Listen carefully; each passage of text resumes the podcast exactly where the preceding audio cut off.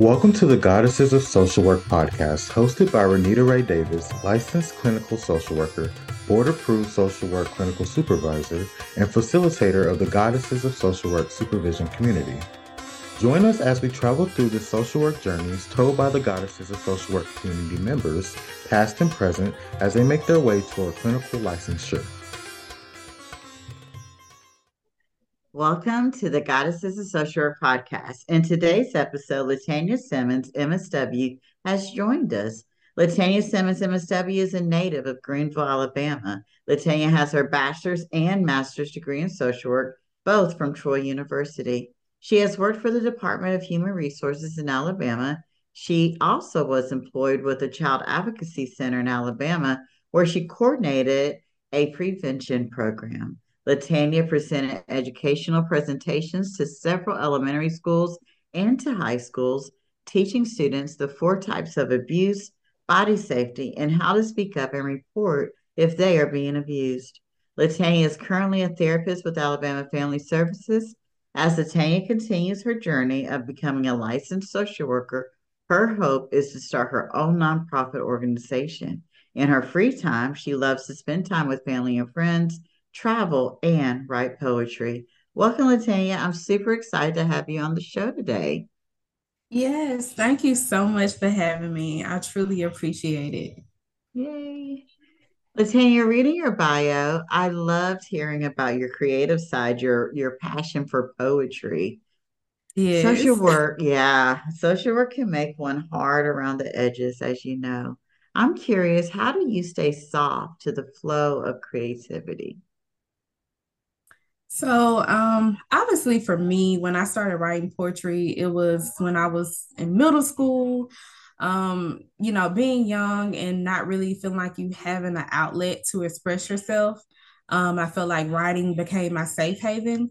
So even through high school and college, I would write a little bit. Um, and I feel like, you know, being in social work and obviously me, uh, the jobs that I've dealt with, it's been hardcore things you know you're hearing so many you know horrific stories that um, people are going through and you're trying to be a light in the midst of that.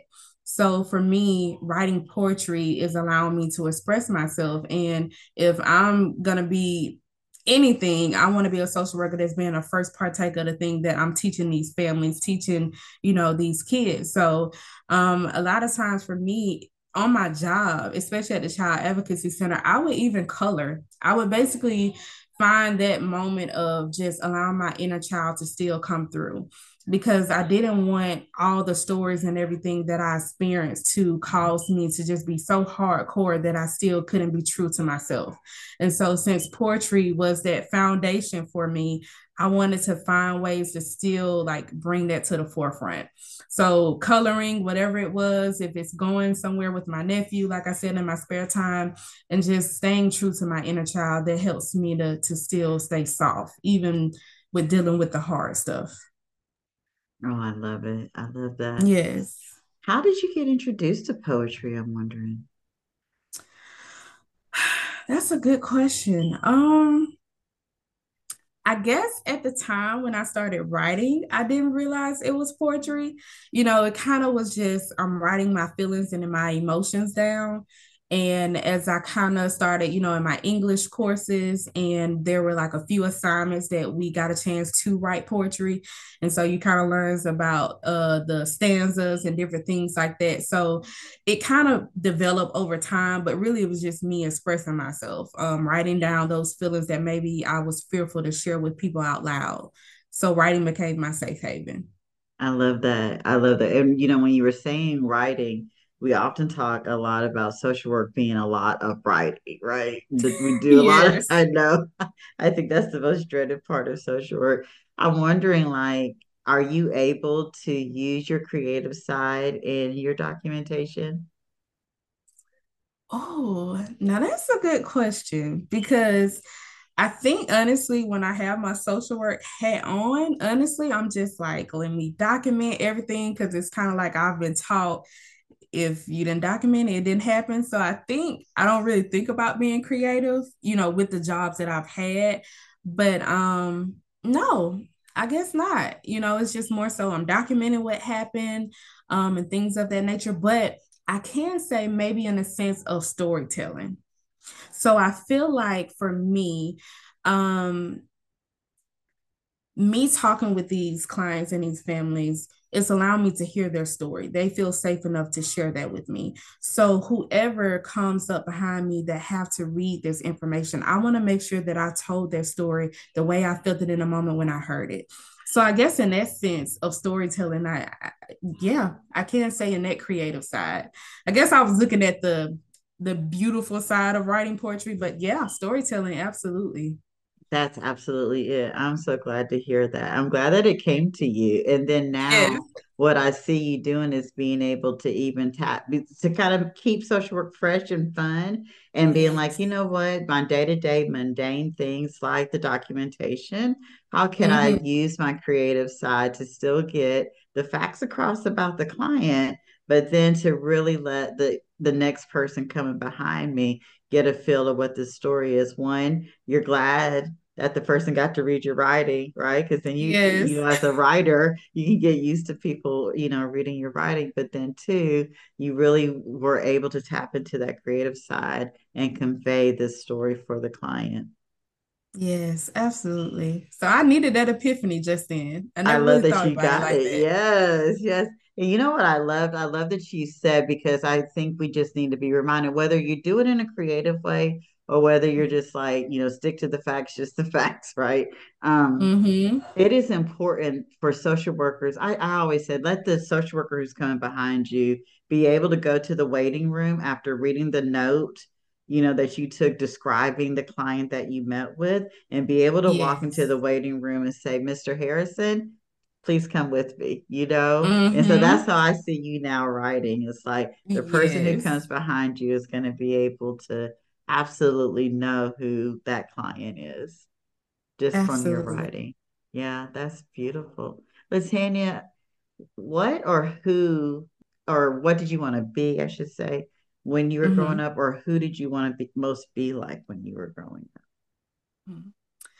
So I think, you know, when I think about my childhood dream of what I thought or what I wanted to be, um, so growing up, I for some reason I just have this vivid memory of my mom a lot of times telling me that I talked a lot when I was little. And I feel like even now I talk a lot, but I realize that it's just a gift, you know. So I don't take it in the context that I used to. But I figure, you know, I used to also love to kind of like prove my point in the process of me talking a lot, like sometimes be argumentative.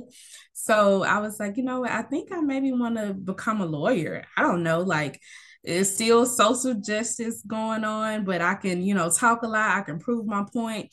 Um, and then it kind of drifted a little bit when I was in high school um, to me thinking I wanted to be a school counselor. Um, and that was geared from just seeing a lot of the things that my peers went through. Um, just feeling like personally we didn't really have that outlet. Like we had school counselors but honestly all i really remember them telling us about was the ACT you know we got to go to college you got to take this test you got to but what kind of outlet did we have as far as like if we're going through stuff at home or you know dealing with mental health stuff i never really feel like we had that. So that's kind of that little dream of becoming a school counselor but I remember my school counselor told us, we was like, um, well, in order for you to do this, you would have to teach four years. And I was like, well, I don't want to teach. I just want to become a school counselor. So that geared to me becoming a social worker. But those are kind of two things that I thought about, you know, becoming um, when, you know, when I grow up. So, but now I'm in social work, which I is even it. better. It is better, isn't it? I shout yes. out to school counselors, but yeah, we love this is the social work podcast. So I love that. You're absolutely right. I remember that. I think I wanted, I didn't think about that for uh, such a long time. I wanted to be a school counselor and found out you had to teach. And I was like, oh, no, no, no. That's not for me. I love yes. my teachers though. Nothing against yes. Like, oh, you gotta have teachers. You gotta have teachers. I envy teachers, school the ones who um get to have the summers off and and all of that. Yeah, I know they deserve it though. they so deserve. They it. do. I love that. Well, we're glad that social work got you. So I love how you set us up. That was a great setup. Tell me Thank more you. about, or tell me about your social work journey. How did you get here? So, um, I guess a little bit um uh, deviating to my background a little bit. Um, so growing up, you know, like I said, being in high school, that was like a pivotal point. You know, I dealt with a lot of things in my childhood, but I think the turning point of choosing social work was my first interaction with a social worker directly. Um, so with you know a little bit of my background there's some mental um, illness that runs in my family um, on my mom's side. And so, growing up with my sister dealing with that mental illness, it really, um, you know, in the Black family, I'll speak, you know, because I can only speak from experience. There wasn't a lot of talk around the topic. There wasn't an understanding of it. You just kind of see the signs and the symptoms of it, and you just you just live with it. You deal with it. And I felt like I just needed more, you know, because that's someone that is close to you. You love them. You want to be able to help them, but sometimes you don't know how. No one in the family knows how, but they're dealing with it in the best way they know how. If it's calling the police, or I guess a benefit of it was that I did see my sister, you know, going into rehab facilities and things like that, but the cycle was still there. And so when my nephew got in the picture, her son, her only child, um, when she gave birth, I remember the day at the hospital for some reason the nurses i can't remember the reason why but my sister never got a chance to take my nephew home um, and i felt like her past in something that I, i'm sure who would choose mental illness or who would choose to have a mental health issue no one chooses that but because of that, she was, I feel like, judged off of that and was not allowed to become a mother. And I remember that drive that it put in me at that moment. And so obviously we, um, as far as my mother or our mother, um, she gained custody over my nephew, but obviously that process of that, you know, the social worker has to come to the home and make sure that it's fit for the child and things like that.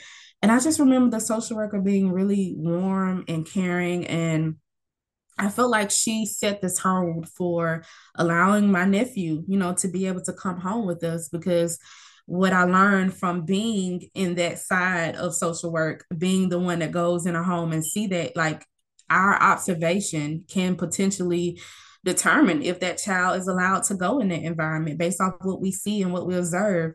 So her setting that foundation made me feel like, you know what, I want to be that for a family.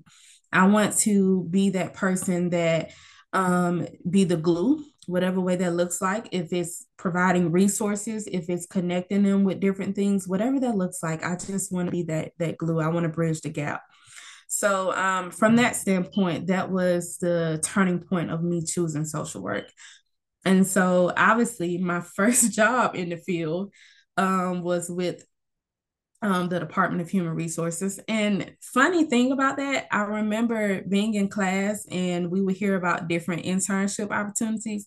I remember telling God, I was like, God, I ain't working at DHR. I don't want to deal with that stress. Like, I honestly, I don't. And then that was my first job. So, and you know what? I'm so grateful for it. Um, it was a hard, it was a difficult time, but it made me, it was a great foundation of making me become the social worker that I am. And so, being on the other end of that, being that social worker that is sitting in a home observing, I, I was able to see what that social worker probably felt like.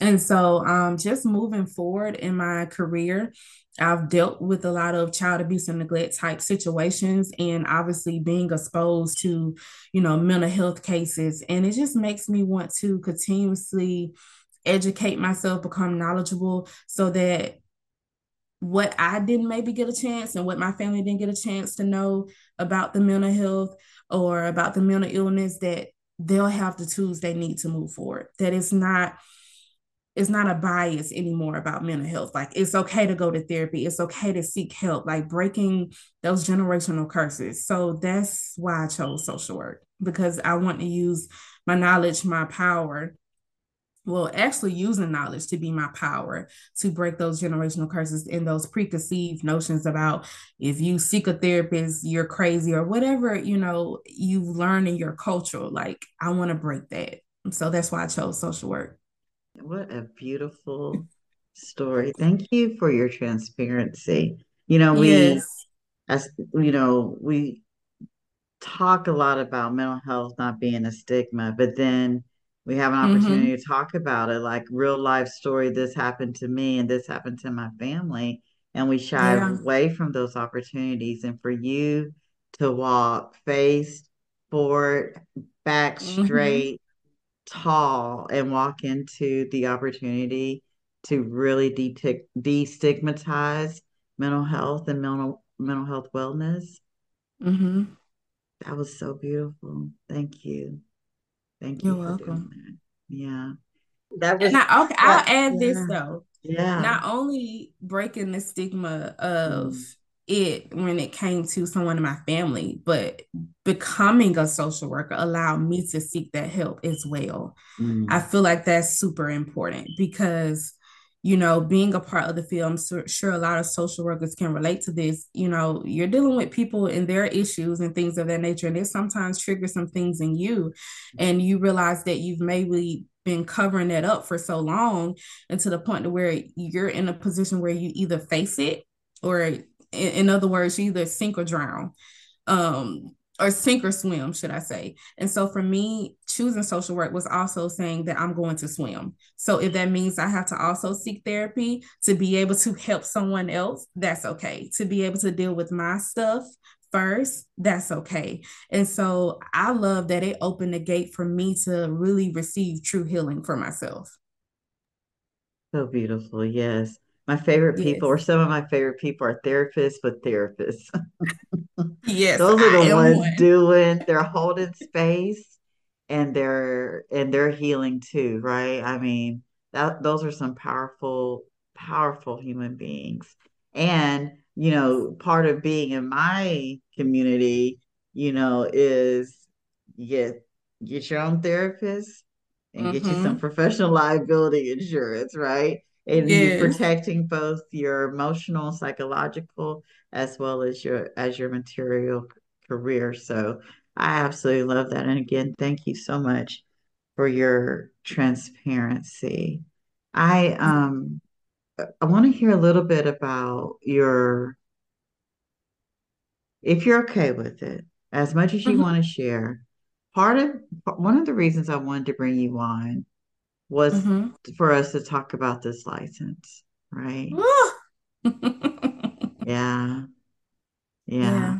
So again, just being in this space of I'm on this healing journey, I'm doing the work, mm-hmm. you know, and part of the podcast is, you know, part of the reason I wanted to do the podcast was to let other social workers know that you ain't alone out there. There's mm-hmm. all levels of us going through on this professional journey and you know yes. as little as as much as you want to share but can you talk to us you got your msw you built mm-hmm. a career a beautiful career you becoming expert in some ways in yes. uh, child and adolescent therapy um, with your msw yes and so i want to just stand on yeah i want to just stand on the msw is enough is it is mm-hmm. called a mm-hmm. terminal degree for a reason. yes. But we do have this get licensed uh, space that a lot of yeah. us exist in as well. And I just want to know if you could talk to me and the audience about your licensing journey thus far. Yes. So um I guess, you know, obviously they teach us, you know, about becoming licensed, you know, when we're in school. And so, you know, there was gonna definitely be something that was gonna happen. But I think initially the thought of it, because it was never in my mind not to become licensed, but when I got my BSW, I was like, well, if I'm going back to get my MSW, I don't in my mind, I didn't want to take the test twice. I was like, that sounds crazy and I don't want to waste money and things of that nature. So let me be smart in how I decide to do this. So um, when I got my BSW, I um, took obviously a year off before I went to um, go get my MSW. And so shortly after that, I was at my first job in the field. And after I graduated, I think some months went by. And obviously in school, you know, I think it was just always kind of determined on what you felt was best for you.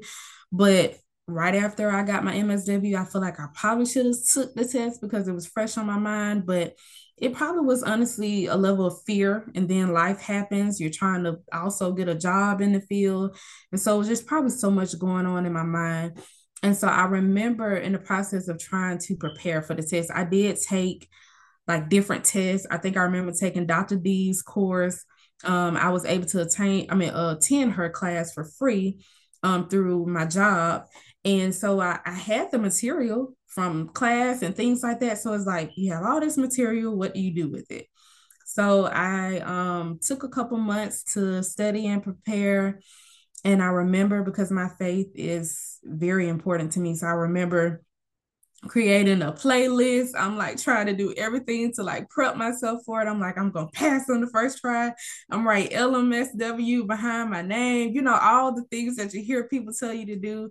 And I'm like, I'm nervous, but I'm gonna I'm conquer this test. I'm gonna take it. And so when I went in, it just it was so nerve-wracking, you know, because you have to sit so many hours to take it and just so much going through my mind. But I'm like, I'm gonna do it. I've went to school all this time, like I'm gonna do it. And so I remember um, when I took it and they give you the sheet right after and it failed and it said failed up top. And I saw how many points I failed it by and I was like so close. And I remember just feeling like numb. Um, I think it's kind of like because I had maybe took on this preconceived notion that like you got you got to become licensed in order for this degree to just be finalized. You got to do what you got to do, and so it felt like but I've done, you know, a job in my field. I feel like I'm I'm a good social worker. You know, I'm new to this, but I'm doing the things that I need to do to help people. But failing that license really took a, a toll on me. And so I remember probably a, a little bit over a year went by before I even attempted to take it again. And took it again, felt a little bit more prepared because I've been exposed to it and failed it again. And the the crazy thing about it though is like I failed it by the same amount of points. So I was like, well, I don't feel too bad, but I don't feel great either. It's like, okay, what do I need to do different? And so I will say the first time that I took the test and they tell you not to do this, or I guess advice wise, is that I went back and I changed answers. I would not recommend that. And the second time, I didn't have time to go back and second guess because I got uh too excited about the highlighting features. So here's the little side note on that. When you uh, watch a lot of YouTube videos and um, you know people who are doing the licensure prep, you know they they highlight keywords in a scenario, and so I went in trying to just do whatever method to help me, and I got too caught up in it, and I realized that close to the end, maybe about thirty questions left, I had to kind of rush and so I feel like, okay, from this first time and the second time, I know two things that I'm not going to do. So even though I wish I could have passed on the first time or even the second time, it was a learning experience. And it's like, it's still giving me that drive to do what I need to do to take it. So, you know, I know there's been several people out here that have taken it numerous of times. So in that concept, you're not alone. And I've learned from even talking with Miss Renita that like your MSW or your BSW, let alone both of those, they hold weight. So yes, you want to get your license, but it's okay if you're not there yet because you still can do things in the field. You can gain that experience and it does not make you less as a social worker. So that's what I would say about that journey. Absolutely. Absolutely. That was beautiful. Thank you for sharing yes. your that part of the journey so far. And I love that you said the MSW is enough because it is. I was out here living my best social work life for with the MSW for 10 years before I got licensed. And so, yes. you know, sometimes I think we get caught up in, you know, oh, you got to get licensed. But I know many a social worker who have MSW behind their ma- name making six figures. Mm. And so. Yes, and and even recently, I learned through this podcast, the MSWs are doing um, travel travel contracts as well. Ooh, yeah, okay. I, it's Tori Tori Helms episode um, that she talked about. She's on an MSW contract traveling in Ohio right now. Yeah. So I think we I want to make sure we just put the value back on the MSW. Right? Yes, Like don't don't shy away from the value of an MSW. If MSW kept my kids fed for 10 years. so we ain't hate on the MSW, but obviously the and, and the LMSW is not the only path or the LCSW is not there. Social work is such a broad profession. You know, those who are in macro social work don't even think about the clinical. Those in academics don't even think about the clinical license. And so, Mm-hmm. you know, find what path works for you. We talked about you being a public speaker. Ain't nothing about being a public speaker say you got to have that LMSW, right? Yeah. So take your power back from that Yes. test and remember the value of what you've already accomplished. And you've already accomplished such great things. And so I'm glad that you shared that part of the journey with us. Latanya, where where do you want to go? Just really briefly, I saw in your bio you said you would love to open your own nonprofit organization. I guess I wanted to hear your vision. Where do you want to go in social work? So, um, the nonprofit organization concept really came from, like I said, really, I think when I was in high school. Um, I think like seeing different things like teen pregnancy, um, you know, my peers going through different things and not feeling like and actually coming from a small town not feeling like we had an outlet like of course you have school you have sports you have a few clubs because i was you know a part of a lot of clubs and things but you know as i've talked about like with mental health like i feel like we just personally me and my peers we didn't have that outlet and so i feel like for me being able to start a nonprofit where i can you know basically give resources and services to youth who are in transition to adulthood. So for me, I wish in high school I learned the basic things of like how to write a check, like what are things I actually need like outside of high school? Like you telling me to go to college, but if I don't decide to go to college, like what are the basic things that I need to know how to do that maybe I'm not being taught foundation at home is not the same.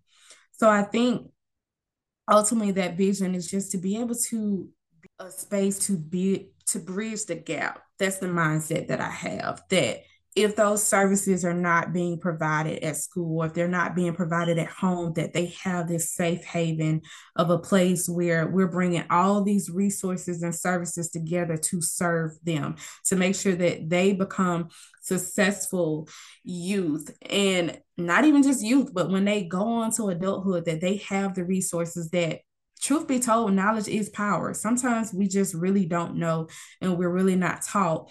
And some everybody don't know how to ask for help. So being able to provide that bridge like that that for me is so important. So that is my why. A part of my why is to get to that. And of course, whatever other ways that God opened for me, the the public speaker I claim that. And I love that because I didn't say anything about that. So I love that you mentioned that because that's something that I have in my mind too. But whatever way God sees fit for me to use this um, degree as a driving force um, to help young people, they are at my heart's core. So um, that's ultimately the vision for the nonprofit. I love it. I'm just Yes. gonna nail the hit the nail on the head one more time. You don't need an LMSW to do that. I know. All right. We got to talk how to get here. Get Well, there. you know what? One step at a time. I think you just said it. You spoke it, right? That's the first step. I love it. One of the premises, Latanya, of this podcast is to create Mhm. community. And so I was wondering, in what ways are you part of any specific social work communities? And are there any communities that maybe you've created that you know that social workers are part of or included in?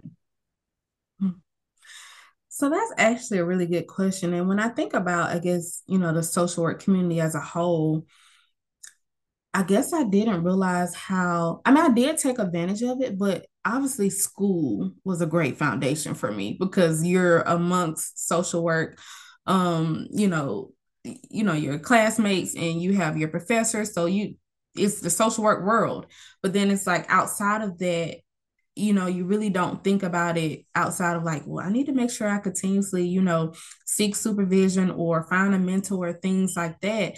So um personally i haven't you know became a part of a group but like on my job if there's other social workers there we're talking about you know different things in the field. If it's you know the code of ethics or maybe issues that we're seeing on our job or things that we can do to improve as social workers.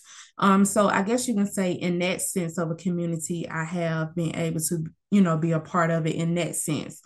And i think personally on my end is one of my jobs at the Child Advocacy Center, I was required to, um, or one of my job duties was to supervise um, social work interns, or not always social work majors, but so for me, I actually loved that because I was able to utilize my experience as once was an intern and the courses and the experience that I had on the job to be able to pour in other social workers coming up. So I didn't even realize in a sense that I was creating that environment, that social work community.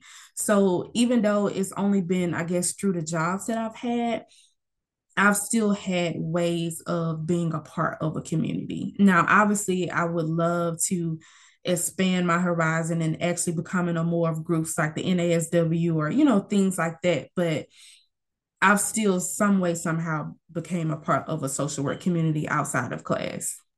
That's good. Do you still keep in touch with any of your classmates? Ah, not i guess directly like you know some of us follow each other on social media and you know we see something about uh someone has started a new job we'll congratulate each other and things like that. Mm, i take that back. Actually i kind of have. Some that are actually not really social workers.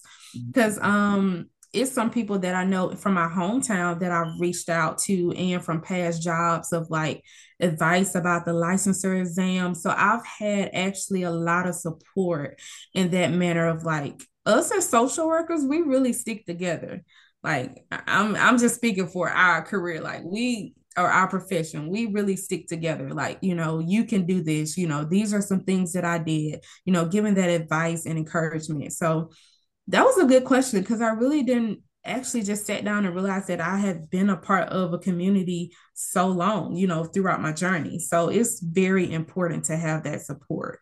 Absolutely. I think sometimes we feel so isolated that yes. we have to be reminded that, oh, yes, I do have a social community. So I'm so glad that you remembered that you yes. do. So that's really good. Latanya, I'm I'm wondering what is one belief about social work when you started this social work journey that you feel has changed the most since you started off? L on the head is this license exam. because I think I had took on the the notation of because we talked about this earlier, you know, what we were taught in class by our professors and things like that about the importance of the license uh, license exam. That that is that's super important you know in our social work journey. But i feel like it's not the all be all. Like if you don't attain a license it does not take away the work that you've done.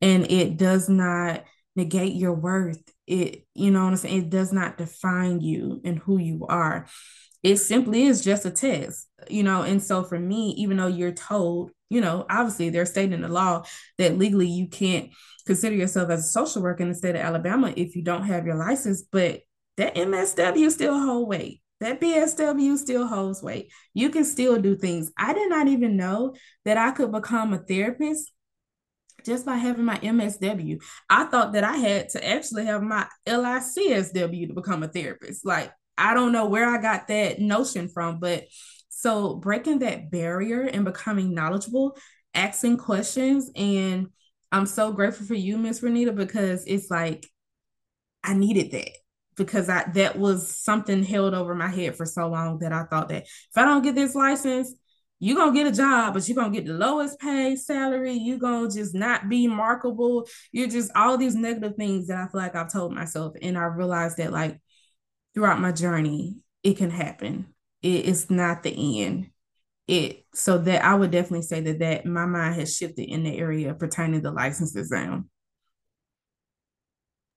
And our work here is done. No, just like oh, that is so awesome. I find the value in the MSW. You know, the social workers are everywhere. We're on Capitol Hill. Ain't nobody yes. worrying about the ASWB exam. on Capitol Hill, we're we are in all areas and levels of work in the society, and it's not one test that's keeping you from that. It's you, yeah. and and mm-hmm. releasing mm-hmm. that and taking your power back on that. Yes. You know that you can all the vision that you set before us in regards to your successful, profitable nonprofit that you're going to start. Ain't nothing yes. about what you said you want to do with those babies in the communities that you live and work in have anything to do with the ASWB exam. So we release that. we release you. it. It's done and I am so excited about what where this journey is going to be taking you. I'm I'm gonna I'm just smiling. I can't stop smiling if my cheeks hurt. I know I, mine too, but I needed this. I'm gonna I think I'm gonna lead us into our last question. And Latanya, I've really obviously I'm smiling so big. I've really just enjoyed this conversation with you today. But my last question, I'm gonna come back around to poetry. I'm curious. Okay this isn't the last question. It's a it's you know it's like setting up the last question. Do you do spoken word? Or is your tell me more? I just want to learn more about this poetry energy that you're sitting. What are you doing with it? Is it just a personal thing, or is this something more public? So the beautiful thing about the the growth in me writing poetry is it was simply started as me, like I said, expressing myself. I'm just getting my feelings out on paper. And it wasn't up till maybe about last year for sure. And I want to say the year before, I actually did my first um I guess spoken word poetry in front of people, like sharing what I wrote. Like it, it was insane. But it was an opportunity that I had came across to um came across in Montgomery and I was super nervous, but um yeah, it was an open mic night. That's what it was. And I remember also last year I had the opportunity to um read one of my poems um at a banquet. Mm-hmm. So um it I knew eventually I wanted to share it with other people and I still have in mind to release a poetry book that is still in the works. Yes, I know. It's like saying it out loud makes it real, but that has been something that I just I need to just release what God has allowed me to share about my story, my testimony, whatever way you want to call it. But I just words have power and healing takes place in our words. And so that that's what poetry has been for me. So it's a constant outlet. I've even went to the extent of somewhat doing like voice memos and I have a poetic way of like doing it that way. So it's really has evolved over time. It went from me just writing to speaking in front of people, um, recording, um, just whatever way it comes out of me expressing my words and expressing how I feel. Latanya, do you yes. mind sharing one of your pieces with us? Absolutely. I'll share one. Awesome. Awesome. So this is a poem called A Familiar Place. And I'm going to read it off of my phone if you see me looking down. I can say that this place feels familiar. It feels like I've been here before, where endless cycles lay before me. It feels like I'm losing grip of reality because I look in the mirror and don't recognize who I am. The image I have created looks distorted if I stare at myself long enough, my heart will begin to ache. Tears begin to fall for the woman in the mirror who looks lost and feels broken. I immediately turn the lights off because darkness feels sacred in the moment. I can cry in silence without having to see the pain in my dreadful eyes. The woman I see looks weary and worn down. But if I stare long enough, I see a fire burning. You see, sometimes my light dims a little when life gets heavy. Yet I'm reminded that there's a fighter in me. This season that I'm in feels uncomfortable, but there's healing and growth happening at this very hour. To be reminded of my strength amidst weakness, to be reminded of the lessons that my pain have created, to be reminded of the power that have been given to me from past generations, to be reminded that I'm still being birthed and my identity is still being shaped. In the eyes of my God, who created me far beyond who my flesh can see. Thank you. How beautiful, darling. How yes. beautiful. Thank you so much for sharing and how how appropriate for the conversation that we had today. It was yes. absolutely beautiful piece tonight. It was absolutely beautiful. You're so welcome. Mm. You just filled my cup, and I was thinking about how you know your writing fills your cup, and wondering like, how do you feel being creative can fill not only your cup but the cups of those around you, like you did for me tonight. Mm. I think when you think about or talk about the concept of being creative, it's something that is true to who you are at the core. So for me, writing and speaking and poetry and all of that is just who I am at the core. And so even when I'm dealing with clients or families or whoever it is in the field of social work or whatever career you're in, and we're looking for ways to inspire and encourage them, I'm always looking at things that maybe they can't see for whatever reason. It probably has become lost or they've got caught up in the winds of life. And it's like, I don't know who I am at the core. I don't know what I like to do. I don't know what, you know, excites me or what makes me feel at peace. So being in that space and allowing them to tap into that, if it's that inner child, um, it could be coloring. I'm going back to that. That that was a, a inner child moment for me, but it was something for me to be creative. Um, so when you go back to the core of who you are and what gives you peace, what gives you um, what you need to move forward, then that that that is what allows you to be creative and to be true to who you are. Absolutely. Absolutely. Thank you for sharing your creative side with us tonight. It was it was absolutely what I think all of us needed. And thank you for coming on the Goddesses of Social Work podcast. We're so glad you joined us today. Thank you for having me. Absolutely. Thank you for listening to today's episode of the Goddesses of Social Work podcast. We are glad you were here. If you like this episode, please come back to hear more stories of the journeys through social work and please leave us a review on Apple or Spotify. See you next time here on the Goddesses of Social Work podcast.